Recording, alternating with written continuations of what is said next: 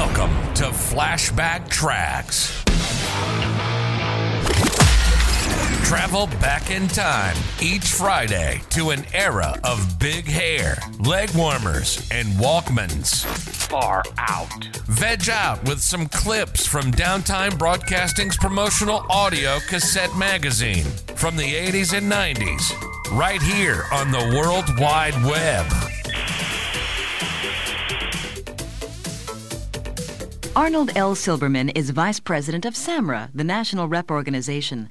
By profession, he is an attorney and certified public accountant. A supplier executive since 1969, he became a manufacturer's representative five years ago and covers the 11 Northeast states and the District of Columbia. You wash my back, I'll wash yours. I believe that to be a successful manufacturer's rep, one must be more representative of the distributor than of the supplier who engages us and pays our way. The point I make is that to truly serve our supplier companies, the interests and needs of the distributor must be of prime concern at all times.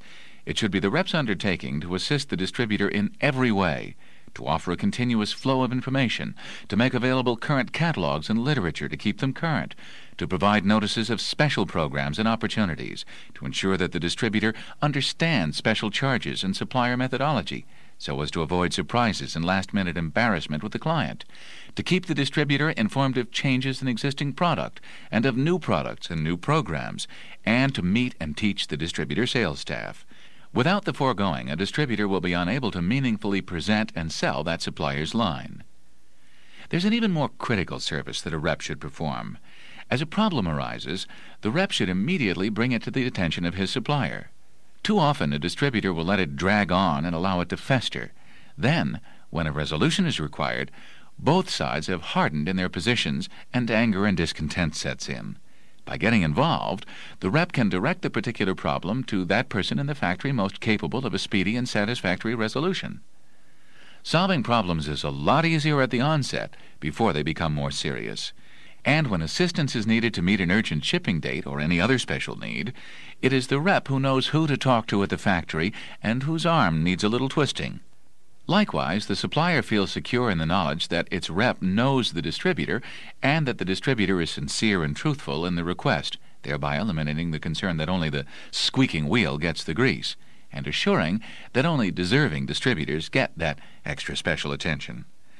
The role of the rep thus involves a combination of efforts providing information, training personnel, arbitrating disputes. He is an impartial reporter, teacher, and judge, a third party who balances the equities, seeking to help both sides.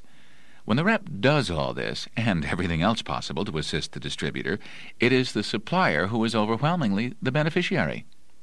Most distributors, consciously or otherwise, will express appreciation by placing their business with a supplier who understands their needs and cares. And it is the rep who, by word and action, convinces the distributors that his supplier companies do indeed care. You wash my back, I'll wash yours. It may sound like that old political log rolling game, but in our industry, it works, and works well. The rep, by helping the distributor, helps his supplier. The supplier, who follows the lead of the rep and helps the distributors, helps himself. The distributor, who meets and works closely with the rep, firmly establishes a relationship with the supplier. The end result is a three way street leading to enjoyable and profitable sales.